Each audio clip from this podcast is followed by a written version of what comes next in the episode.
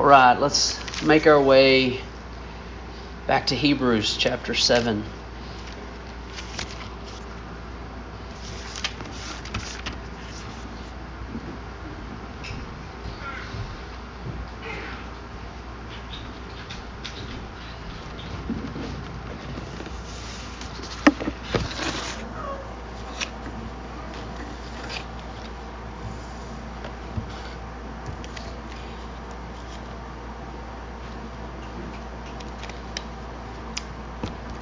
quick prayer before we begin.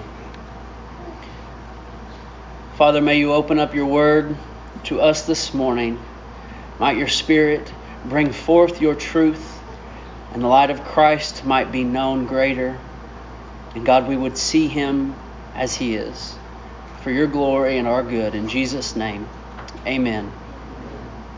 All right, so we have turned a corner in Hebrews. And here's what I want to tell you buckle up.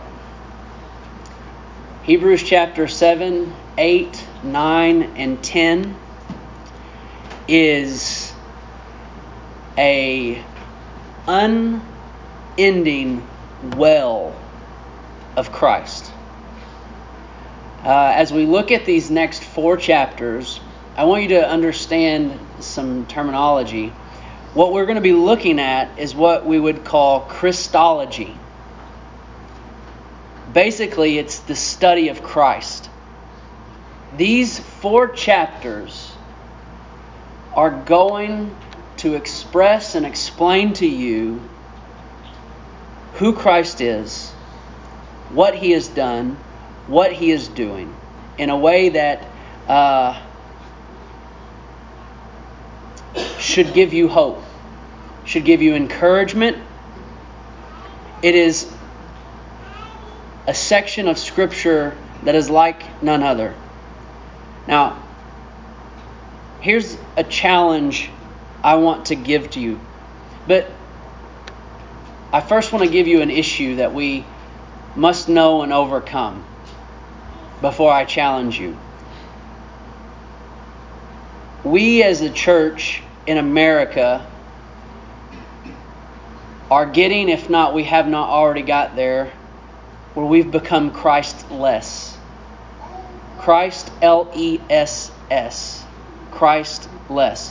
Which doesn't make a lot of sense because we call ourselves Christians, which begins with the name of Christ. But the church, as we know it, has become Christless. We speak of God in a general sense. We say the, we say God, but the odd thing about it is is the name is saying God is a lot less offensive than saying Christ. It's a lot more vague and is a lot less um, in your face because when we say the name of Christ, we are saying more than just there's a God and a creator out there. But we're saying that there is a God and Creator who is holy, who is just, who calls you, demands you to live for His glory, to be obedient to His commands and His word. And the reality is, is when we speak of Christ, we're acknowledging that we have fallen short of these things. And that we need a Savior. And so the name of Christ implies humility. It implies death, blood. But it provides eternal life Christ and His gospel. And not just our churches, our homes have become Christless. Our hearts as individual Christians have become Christless. It's become very trendy to acknowledge Jesus one time in your life to secure your eternal home. But I want you to understand that a life that is not for Christ has no home eternally with Christ. True Christianity resembles these words To live is Christ. Your life is hidden with Christ. And why is this? Because in Him, Christ, we have redemption through His blood, the forgiveness of our sins, according to the riches of His grace, Ephesians 1 7. Because you who once were alienated and hostile in mind, doing evil deeds, He has now reconciled in His body of flesh by His death in order to present you holy and blameless and above reproach before Him. That is not a ticket to enter heaven, that is eternal life in Christ Jesus that not just saves from sin, but transforms a person into the likeness of Christ.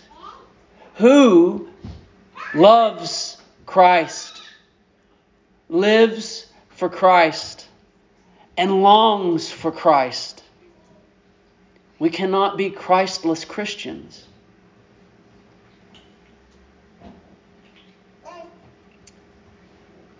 I want us to always say and remember I have been crucified with Christ. It is no longer I who live, but Christ who lives in me. And the life I now live in the flesh, I live by faith in the Son of God who loved me and gave himself for me. So here's the challenge I want as we take time over the next few weeks in these next four chapters. I want to challenge you to seek Christ with all your heart.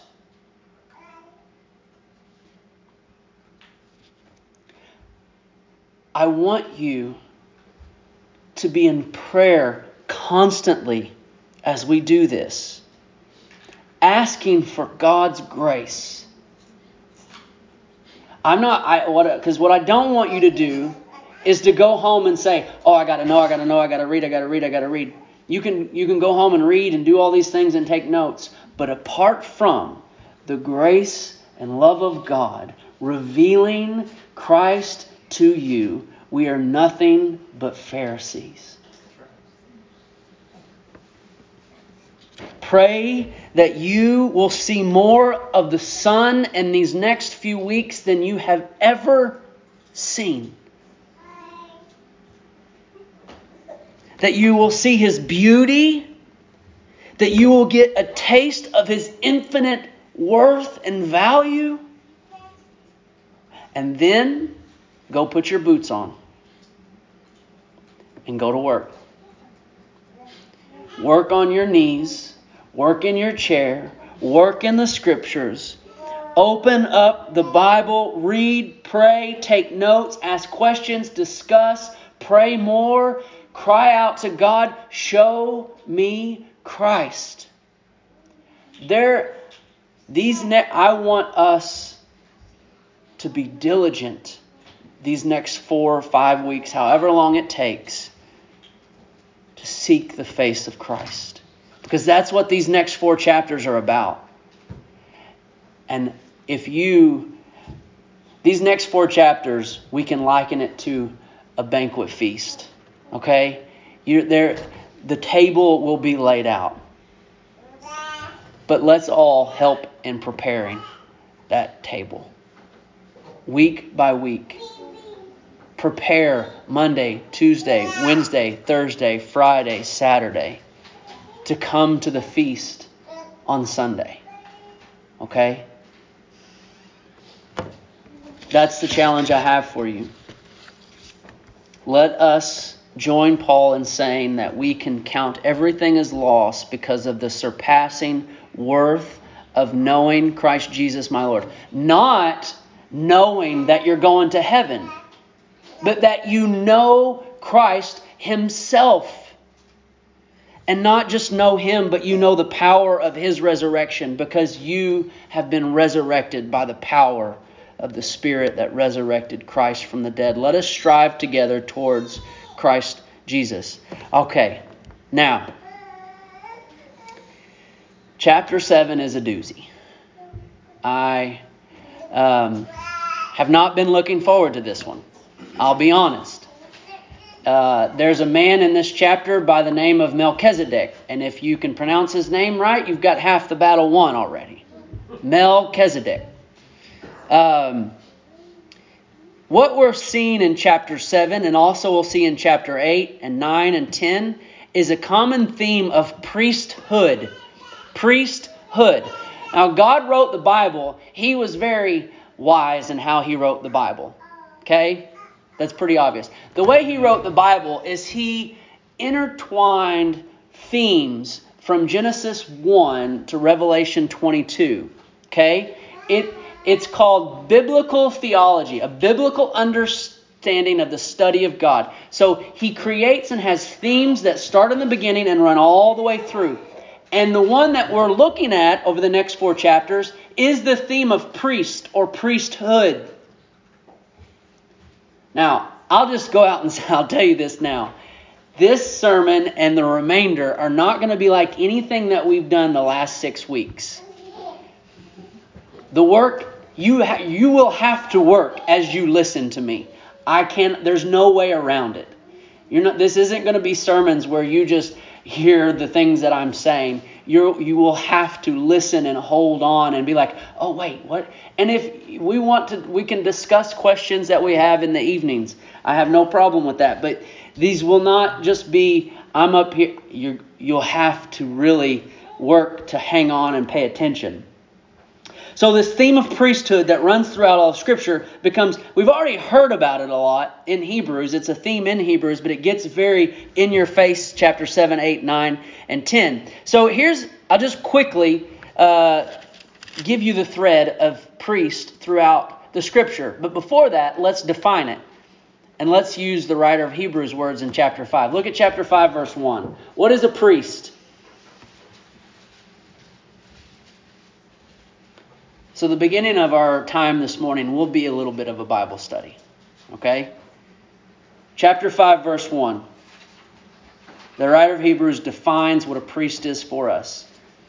Specifically, a high priest, the top priest. Okay? For every high priest chosen from among men is appointed to act, here it is, on behalf of men in relation to God to offer gifts and sacrifices sacrifices for sins. Simply, that's how we're going to think of a priest. A man acting on behalf of men in relation to God. Okay? Now, you could call Adam a priest. Right? That you could really make the argument that Adam was the first priest. He was the representative of man that interacted with God. And then, even after Adam, we could say Noah was a type of a priest. But then the, the theme of priesthood really explodes in Exodus. So let's go to Exodus for a minute. Look at go to chapter 19. The the theme of priesthood just explodes in Exodus. And in 19, get really the first taste of it. And we could say, and it's very, Moses, while we don't call him a priest, he was a priest. And we'll see why Moses was a priest in chapter 19. Start at verse 16. I'll just read a few verses here and see if you can connect that definition of priest to what Moses is doing here. So they've escaped Egypt. They're at Mount Sinai. God is, um, well, you'll see. Verse 16. On the morning of the third day, there were thunders and lightnings and a thick cloud on a mountain and a very loud trumpet blast. Not because it was a, a stormy day, but because God was on the mountain. Okay? So that all the people in the camp trembled.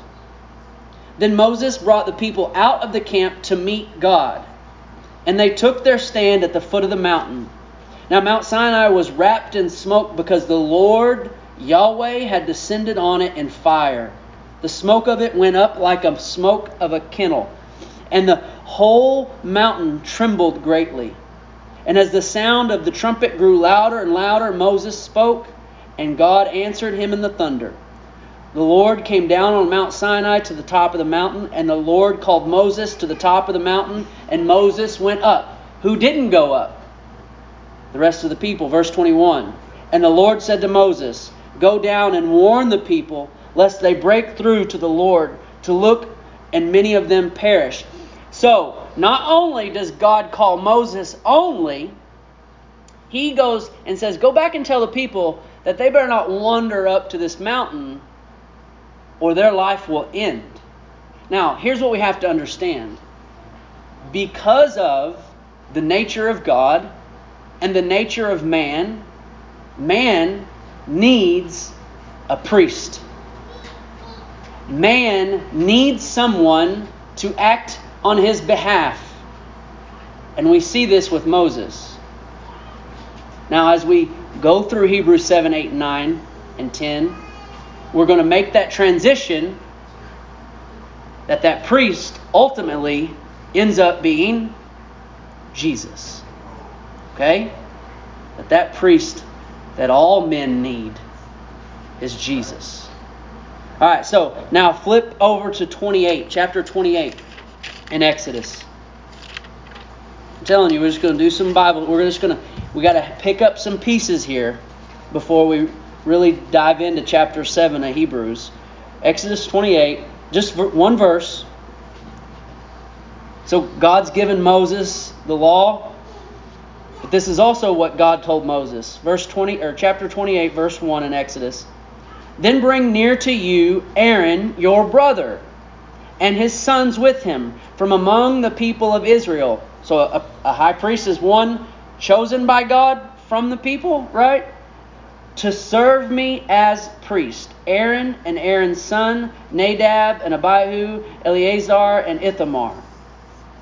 So, right there, God establishes officially the first high priest in Scripture from Israel. Okay? Now, let's turn to Leviticus. Next next book in the Bible, verse 16.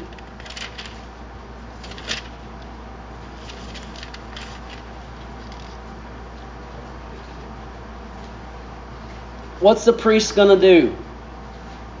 What's Aaron and his sons going to do? Now, before I read that, I want you to understand something. When Aaron dies, one of his sons become high priest. When that one dies, guess who's going to become high priest? Another one in Aaron's line. And, and then guess what? Another and another. God appointed the Levites, which is the tribe that Aaron came from, they were the only ones that could be high priest. Got it? Now, what are they going to do? Chapter 16, verse 1 of Leviticus. Three verses here. The Lord spoke to Moses after the death of the two sons of Aaron. Just FYI. They went to go do their job the way they wanted to, not the way God told them to. And you know what happened? They died. When they drew near before the Lord and died, and the Lord said to Moses, Tell Aaron your brother not to come at any time into the holy place inside the veil all right, let me give you some help, help you here. Inside the veil, God told Israel to build a tent, okay? And this tent is where God was going to dwell. And in the middle of the tent was a room behind a veil. And they called it the Holy of Holies because the very presence of God sat. Look what he says. Inside the veil, before the mercy seat, that is on the ark, the ark of the covenant, which held the Ten Commandments, so that he may not die. For I, God, will appear in the cloud over the mercy seat. But in this way Aaron shall come into the holy place with a bull from the herd for a sin offering and a ram for a burnt offering. So, no one could just walk in willy nilly into this place, but God gave specific instructions to Aaron and his sons and all who would come after that they must enter into this place once a year to offer sacrifice not just for themselves, but for the nation of Israel for the forgiveness of sins. Once a year, they were allowed into this place in the tabernacle. Okay? Now, sacrifices were made once a year. Okay, I said that. Now, one last thing Leviticus 21.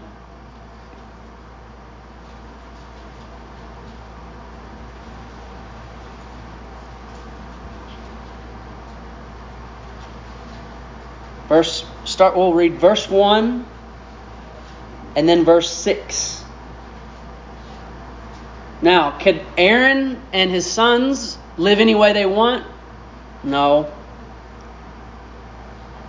And the Lord said to Moses, Speak to the priests, the sons of Aaron, and say to them, No one shall make himself unclean for the dead among his people. Verse 6 to the priests, to Aaron's sons, to the Levites, they shall be holy to their God. Holy means separated, consecrated for God, and not profane the name of their God. For they offer the Lord's food offerings, the bread of their God, before, therefore they shall be holy.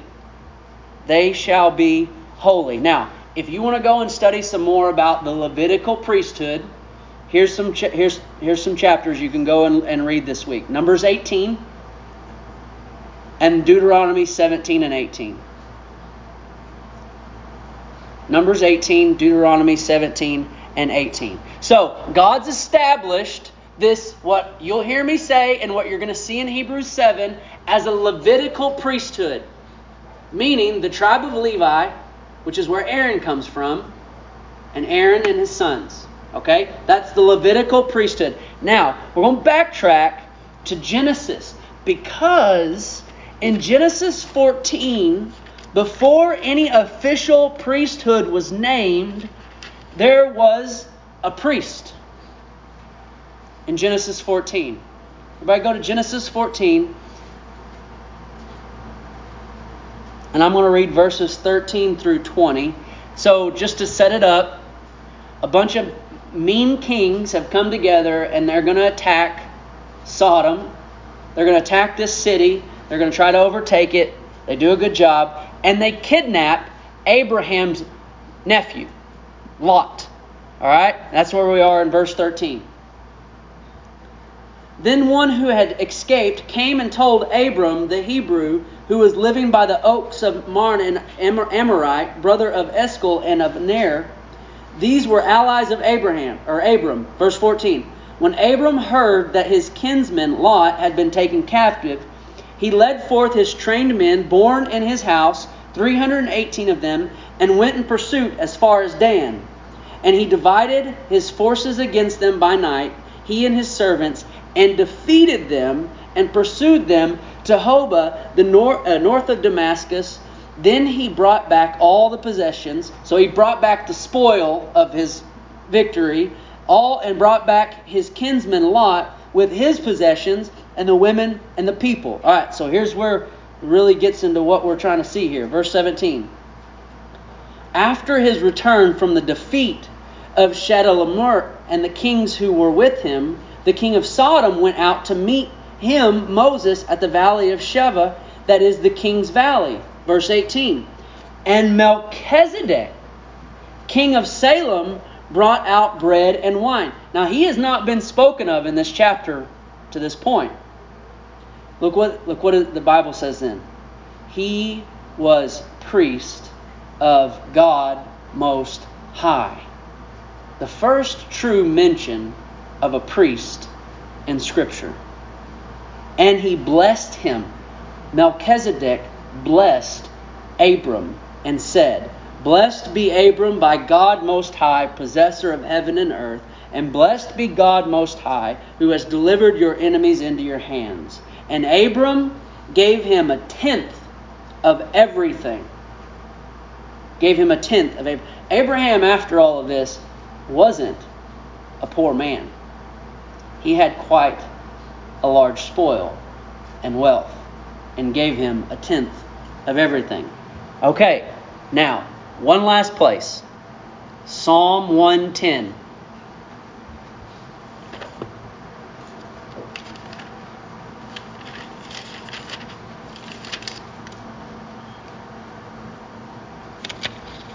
Don't worry, we're going to book it after this.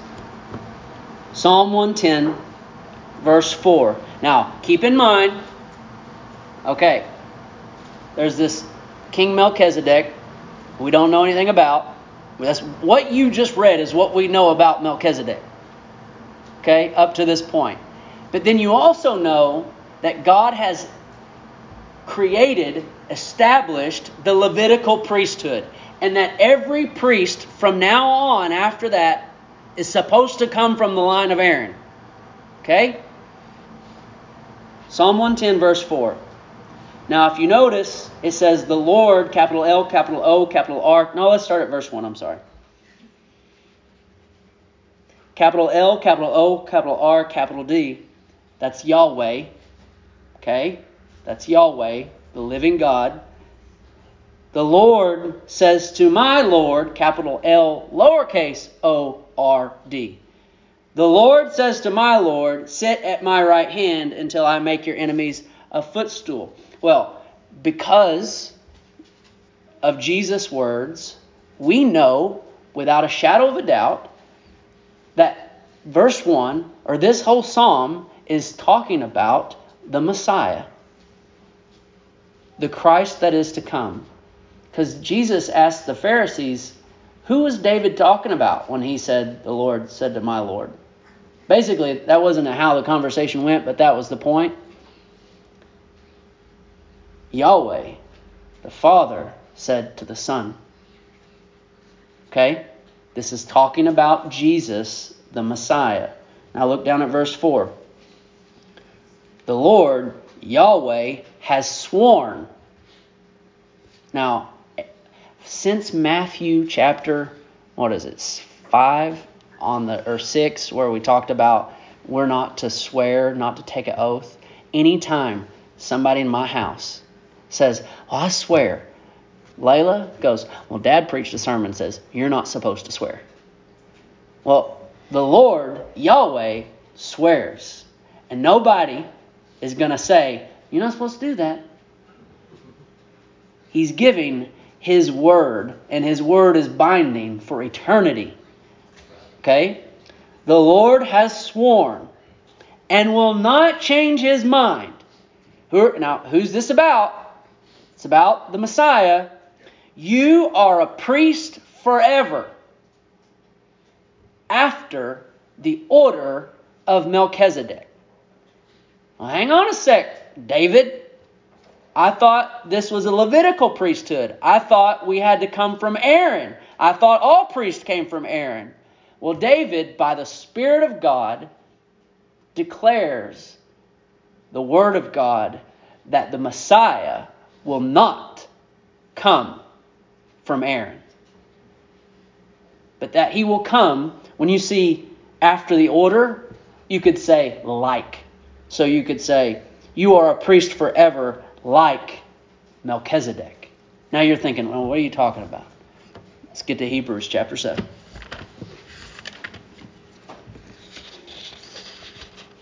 Now, 5, chapter 5. Because we see this, we see the writer of Hebrews quote Psalm 110 in chapter 5.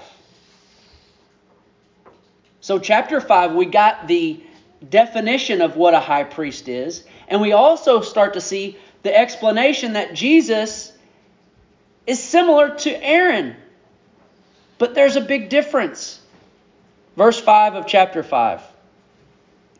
So also Christ did not exalt himself to be made a high priest but was appointed by him who said to him, You are my son, today I have begotten you.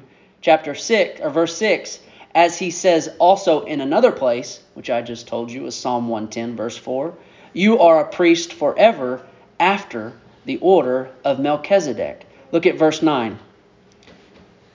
And being made perfect, he became the source of eternal salvation to all who obeyed him, being designated by God a high priest after the order of Melchizedek. And here's the problem. He then goes in verse 11, he goes, um, This is actually kind of a difficult subject. He says this in verse 11. He says, it's hard to explain. And he says, You've kind of become dull of hearing. So here's the thing I don't want that to be you. I don't want you to be sitting here listening to me drone on about Melchizedek, being like, this is too difficult for me to understand. I don't get it, so I'm just not going to listen. He then goes on to say, if you're on that path to be dull of hearing, it probably isn't going to turn out well for you. To go down a path of not desiring to know about who Christ is, a priest forever after the order of Melchizedek, it's just too much. I don't want to hear it, just, just whatever. That's a dangerous place to be. You go back and read the rest of Hebrews 6, and you will see it's not a place you want to go, not a place you want to stay. But he does. He's like, you know what? We're going to talk about it anyway because you need to hear it. Now, chapter 7, verse 1. We're going to read through it, and I've got comments in a few verses to get through verses 1 through 20. And then I have four quick things at the end of verses 22 through 28. So let's read through chapter 7, verse 1. Now we know who all the people are. Here we go. For this Melchizedek, king of Salem, priest of the Most High God, met Abraham returning from the slaughter of the kings and blessed him. We know that because we read uh, Genesis 14. And to him, Abraham apportioned a tenth part of everything. Again, we know that. He is first, by translation of his name, King of Righteousness. Now, we did not know that unless you knew Hebrew. His name translates in Hebrew, King of Righteousness. Now, to me, that just makes you sit back and say, God, you are so good. You are so good. That this guy that we're talking about, that his name, it didn't mean like son of the person under the tree. I don't, whatever. But he brought this person that is this priest and his name translated King of Righteousness because you know who is the King of Righteousness? Jesus. Do you know who Jesus is after the order of? The King of Righteousness. Now, that might have been confusing, and it is, but we're going to talk about it some more. Okay, so by fir- he is first by translation of his name, the King of Righteousness. But and then he is also the King of Salem.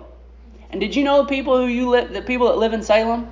We have a Salem right down here. It means peace. Did y'all know that? You live in the town of peace. Mm. We're, we're working on it, right? We're working on it. It's okay, sorry. So he's king of righteousness by his translation of his name, but he's king of Salem, he's king of peace. It's pretty interesting. Verse 3. All right, this is where it gets a little weird. He is without father or mother or genealogy, having neither beginning of days nor end of life, but resembling the Son of God, he continues a priest forever. Yeah, okay, we got to stop for a second.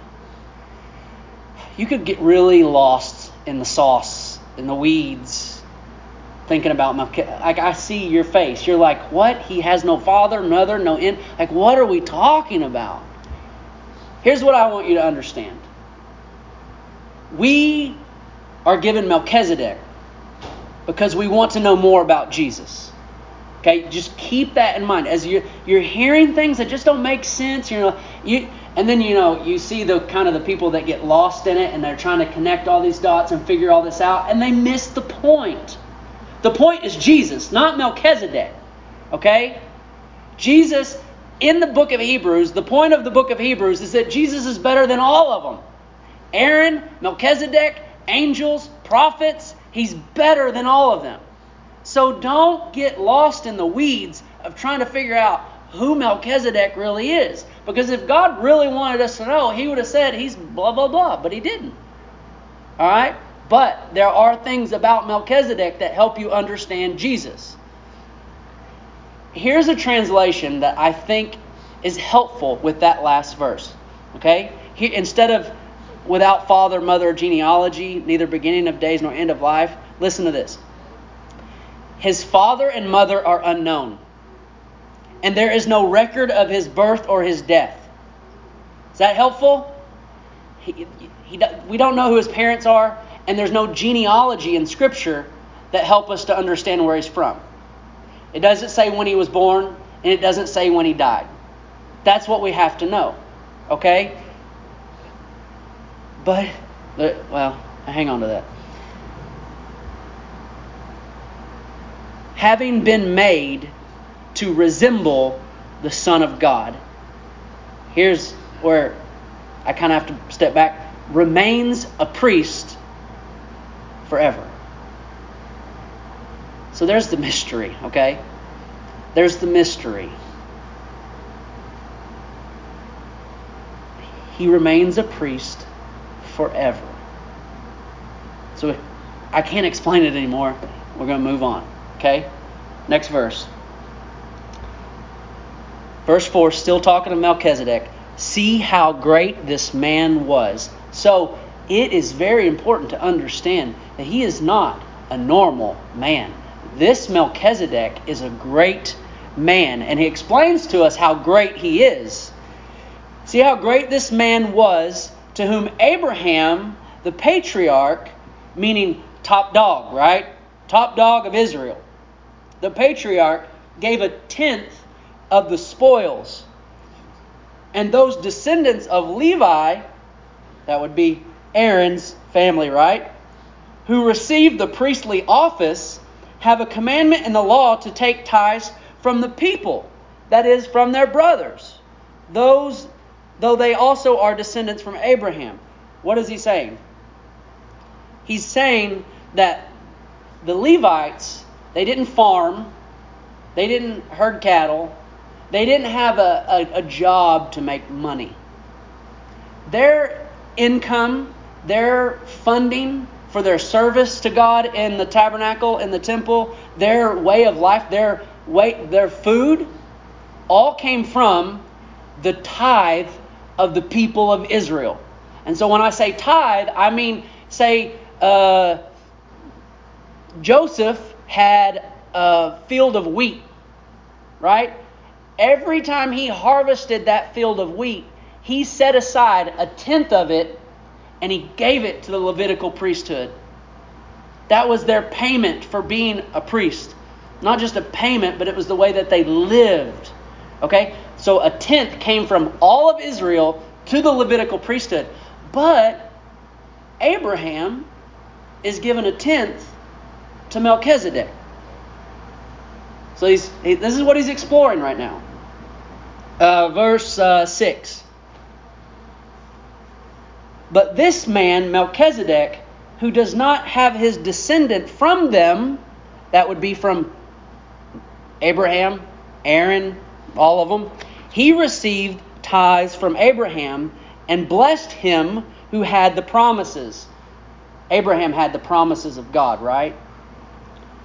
Verse 7 It is beyond dispute, meaning you can't argue with me here, that the inferior, the lesser, is blessed by the superior. Well, who blessed who? Melchizedek blessed Abraham. And so, by the writer of Hebrews, is saying Melchizedek is better than Abraham. And I just want to remind you Jesus is better than Melchizedek. Okay? All right. Verse 8. In the one case of the Levit- Levitical priesthood, in the one case, tithes are received by mortal men. What does mortal mean? It means they're going to die, right? They don't live forever. In the one case, tithes are received by mortal men. So if you're a priest and you're going to die, guess what? You're not going to be priest anymore and then someone else is going to take your spot. Okay? So their priesthood is temporary. But in the other case, the case of Melchizedek, by one of whom it is testified that he lives. Again, we're getting into the weird part of it. He lives. It just says he lives. What's the what's the assumption? Continuous, forever, no beginning of no beginning of days or end of days. Melchizedek's priesthood continues forever. Verse 9. One might even say And just to hammer the point home, he says one might even say that Levi, the tribe that Aaron comes from, who receives the tithes, actually paid tithes through Abraham, for he was still in the loins of his ancestor when Melchizedek met him. That is just to hammer home the point. Now, verse 11. Very important verse here. Now, if perfection had been attainable through the Levitical priesthood, for under it the people received the law, what further need would there have been for another priest to arise after the order or the likeness of Melchizedek rather than one named after the order of Aaron? So, turn back to chapter 5, and when you get there, look up at me. So, time is passing on, the priesthood is continuing on. Aaron's son after Aaron's son after Aaron's son. All these Levites are the priests, and we're just going to keep going. But then at some point, God says, No more from this line. No more. And He says, Because it's not perfect, it's not getting the job done. Now, when you think about a priest, you also have to think about the law that makes him a priest. Now, this is where it kind of gets a little wordy. Here's just what I want you to understand. If you're going to change the priesthood, if you're going to switch from Aaron to something else, there's going to have to be a change in the law. And that sh- I'm hoping that should point pick some antennas up. Like we don't change the law of God, right? Good. Please think that. I'm going to show you why this is what it is. So if we're going through time, the perfection cannot happen through these sinners, these these sons of Aaron. So we're going to change the priest and we're going to change the law to some degree. Right? Obviously, it's not working or they wouldn't change it. If it worked, there wouldn't be a need of a change. Verse 12 For when there is a change in the priesthood, there is necessarily a change in the law as well. Hang on to that, and we'll come back to that. Verse 13 For the one of whom these things are spoken belonged to another tribe. For no one has ever served at the altar. The only people to ever serve at the altar of God has been a son of Aaron. But things are changing. Verse 14 For it is evident that our Lord, he didn't descend from Levi, he descended from the tribe of Judah. Jesus came from the tribe of Judah. And in connection with the tribe, Moses said nothing about priests. Verse 15 It became more evident when another priest arrives after arrives in the likeness of Melchizedek, who has become a priest. Here, here look at here. Not on the basis of legal requirement concerning bodily descent. Who did you have to be to be a priest? A Levite, son of Aaron. But this new priest comes in the likeness of Melchizedek by the power of an indestructible life. And I know y'all's heads are spinning right now. Just hang tight, okay? The new priest is not named because he is a son of Aaron, he is a Levite, but by the power of an indestructible, never ending life. Verse 17 For it is witnessed of him. Now, these are the. If your Bible, if you got a King James, you probably you might not be able to see this. When it says, "For the it is witnessed of him," you're about to have a quote of Psalm 110. The words of God are going to be spoken. You are a priest forever after the order of Melchizedek. You are a priest forever after the likeness of Melchizedek. Verse 18 For on one hand, a former commandment is set aside because of its weakness and uselessness. For the law made nothing perfect.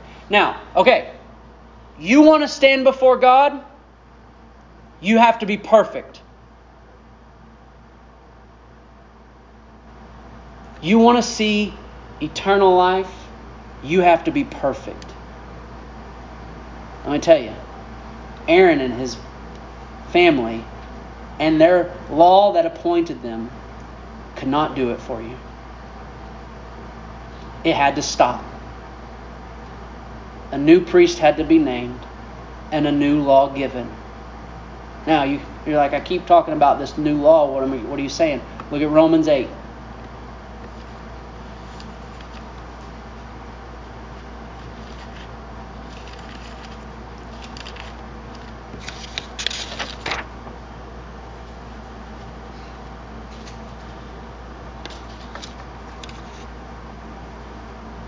Verse 1.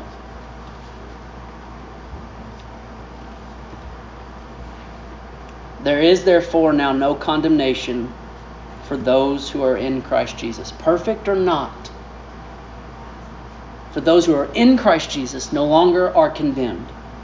For the law, the law, remember I said a change in the law?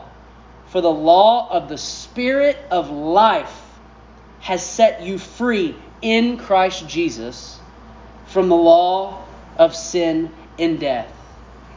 Those who are in Christ are freed from the demand and curse of the law. Now, we can have a conversation, and we should have a conversation, and we have, that does not give you the right to throw away the law of God. Maybe we can talk about that tonight. The point being is that you have been set free from the law, actually, to keep the law by the Spirit of God through Jesus Christ. This is the new law who find themselves represented by the new priest, Jesus. All right. You're like, okay, big deal. What's go back to Hebrews. What's the benefits of this new priest and this new law? Verse uh, 19? Chapter? 7? For the law made nothing perfect, okay, the, the law of sin and death. But on the other hand, a better hope is introduced through which we draw near to God.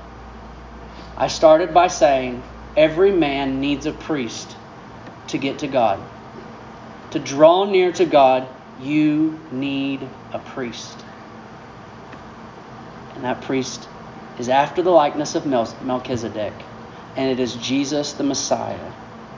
And in that is a better hope, meaning a surety that you can draw near to God through Jesus Christ, our great high priest. Now, okay, I want to just jump down to verse 22. And I've got four things to see from 22 to the end of the chapter, and I'm going to rapid fire them at you here. Number one, Jesus guarantees this new covenant, this new law, because he is the guarantee this thing that's happening, this change that's hap- that's taking place, that's trying to be described here, it is guaranteed by Jesus because he guaranteed it with his blood. Last Sunday, when we took the Lord's Supper you, and we read Luke 22, do you know what we said? This is the body which is given for you. But we also said, This is the new covenant in my blood. God made a promise to all who would believe in Jesus, and he will never break that promise, and it was sealed by the blood of his Son. This is the new covenant in my blood. So, verse 20, 22 this makes Jesus the guarantor of a better covenant. Now, you're like, what are you talking about, covenant? We're actually going to get to that probably next week. Second thing Jesus is your high priest forever.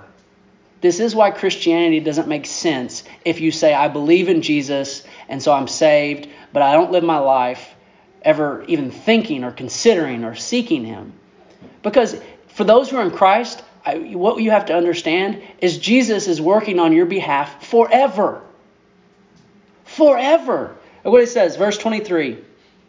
So the former priests, the, the sons of Aaron, the Levites, were many in number because they were prevented by death from continuing in their office, in their work. If you're like, oh, I really liked Nahab, he was a great priest for me. Well, guess what? He died. So if, Nah, if Nahab was your priest that was going to get you to God, when he died, your chances were over. You're like, okay, well, I'll try Nahab's son. Well, guess what happened to him? He died too. Verse 24, talking about Jesus, but he holds his priesthood how long? Permanently, forever, because he continues forever. How can he continue forever? Because he is the resurrected Son of God. Christ stands in for you and will always stand in for you, Christian. He is your high priest, appointed from among you, appointed as a man, but he is Jesus, the God man, raised from the dead, our great high priest. Number three, he will not fail you as high priest. Verse 25. Consequently, he is able to save to the uttermost those who draw near to God through him since he always lives to make intercession for them. Your salvation is not conditional on you being able to keep it.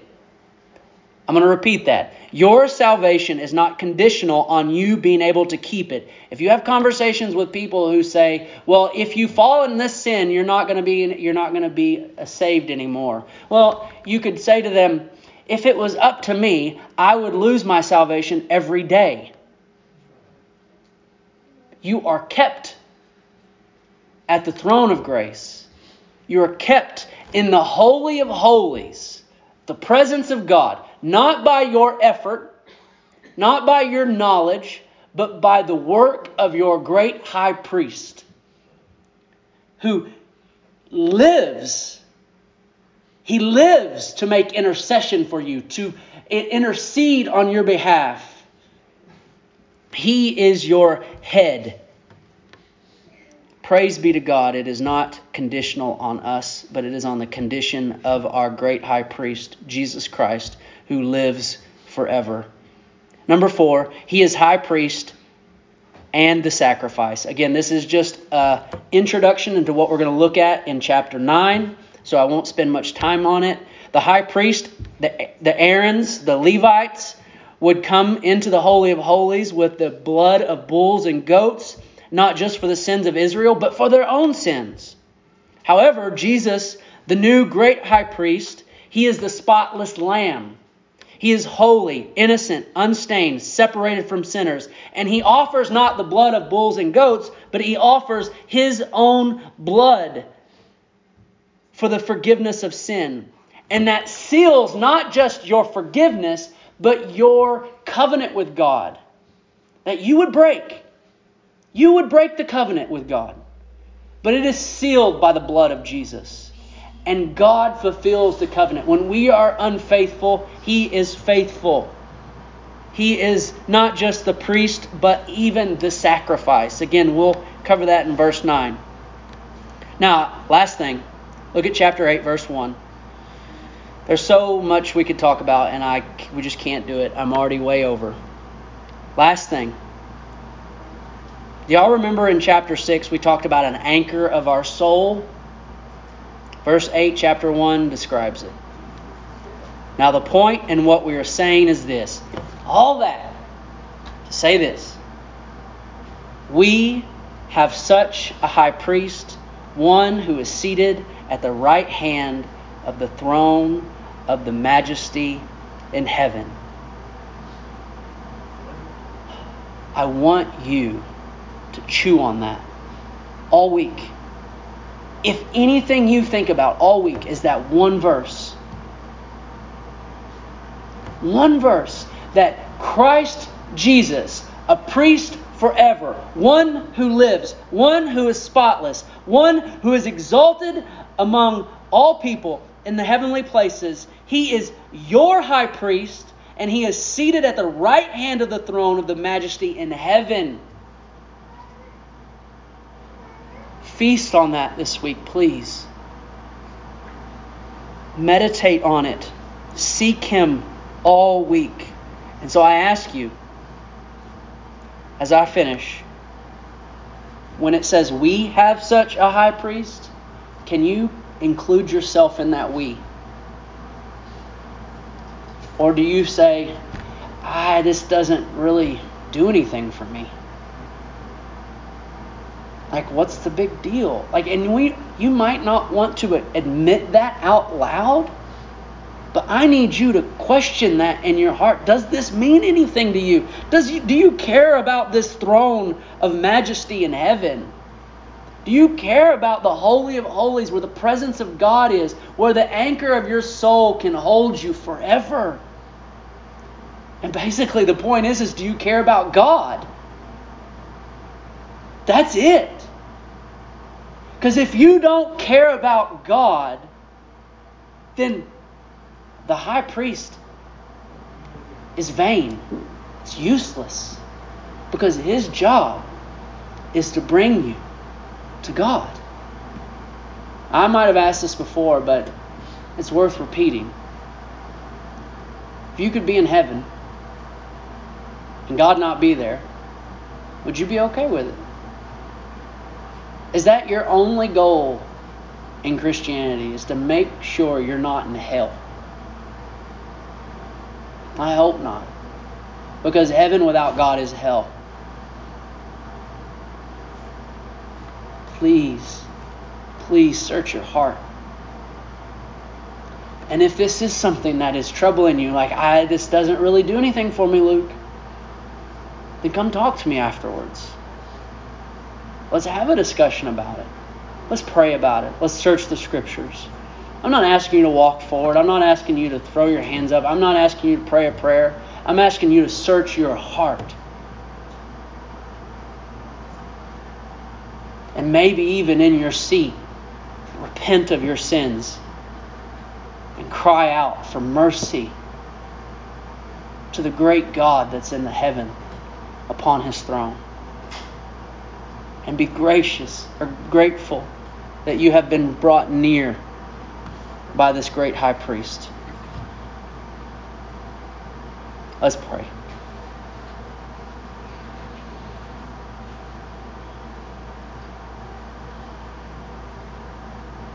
Father, might you reveal to us that which is within us. Be gracious to us. Have mercy on us. In Jesus' name, amen.